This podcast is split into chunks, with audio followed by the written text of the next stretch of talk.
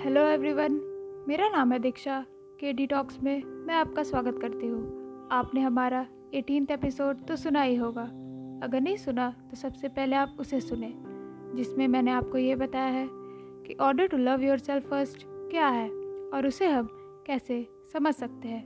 तो चलिए, आज का नाइनटीन एपिसोड हम समझते हैं, जिस टॉपिक का नाम है don't lose yourself in relationship ये don't lose yourself in relationship क्या है?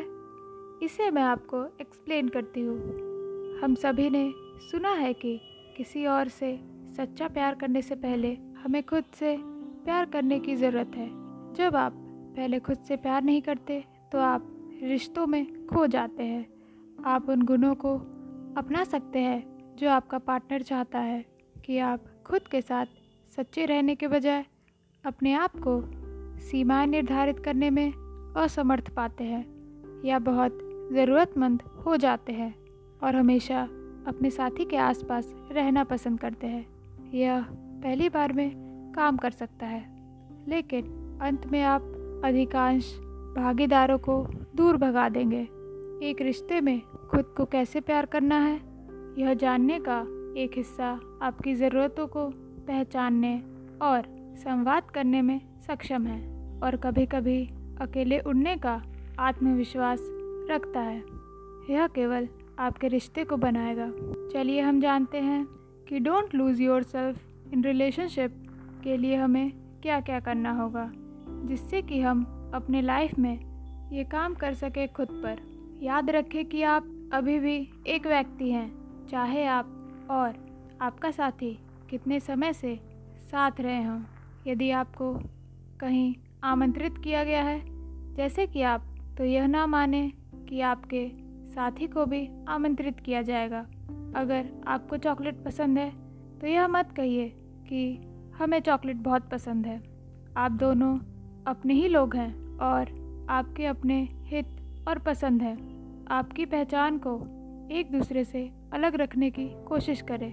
भले ही आपको ऐसा लगे कि आप कभी कभी एक दिमाग साझा करते हैं। सीमाएँ। सीमाएँ होने से आपको स्वयं की भावना को बनाए रखने में भी मदद मिलेगी। वे आपकी और आपकी पहचान की रक्षा करते हैं। बस अपने साथी के साथ अपनी समस्याएँ को संप्रेषित करना सुनिश्चित करें, ताकि वे जान सके कि वे क्या है और उनका सम्मान करें। स्वस्थ सीमाएँ आपको अपने और अपने रिश्ते के भीतर मज़बूत, आत्मविश्वास और सशक्त महसूस करने में मदद कर सकती है। यदि आपकी कोई सीमा नहीं है तो आप ठीक इसके विपरीत महसूस करेंगे। आप थका हुआ और ईमानदारी से हारे हुए महसूस करेंगे। एक रिश्ते में सीमाएँ रखना पूरी तरह से उचित है। हर किसी के पास ऐसी चीज़ें होती हैं, जो वे किसी अन्य व्यक्ति से सहन करेंगे और बर्दाश्त नहीं करेंगे। और यह ठीक है। आपसे केवल इसीलिए अपनी सीमाओं का त्याग करने की अपेक्षा नहीं की जानी चाहिए, क्योंकि कोई आपको चाहता है।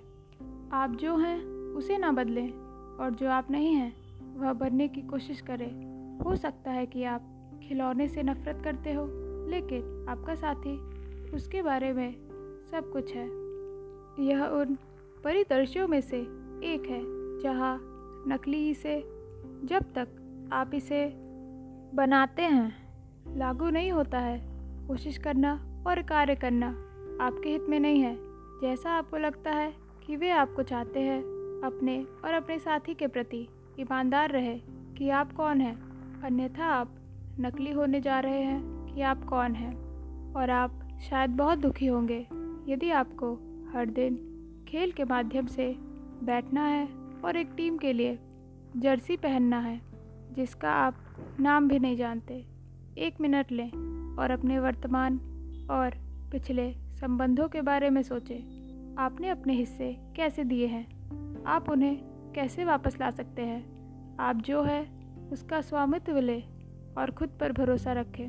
आपका साथी अभी भी आपसे प्यार करेगा, चाहे आप कोई भी हो, और आप जो है, उसके प्रति सच्चे होने पर आपको गर्व होगा।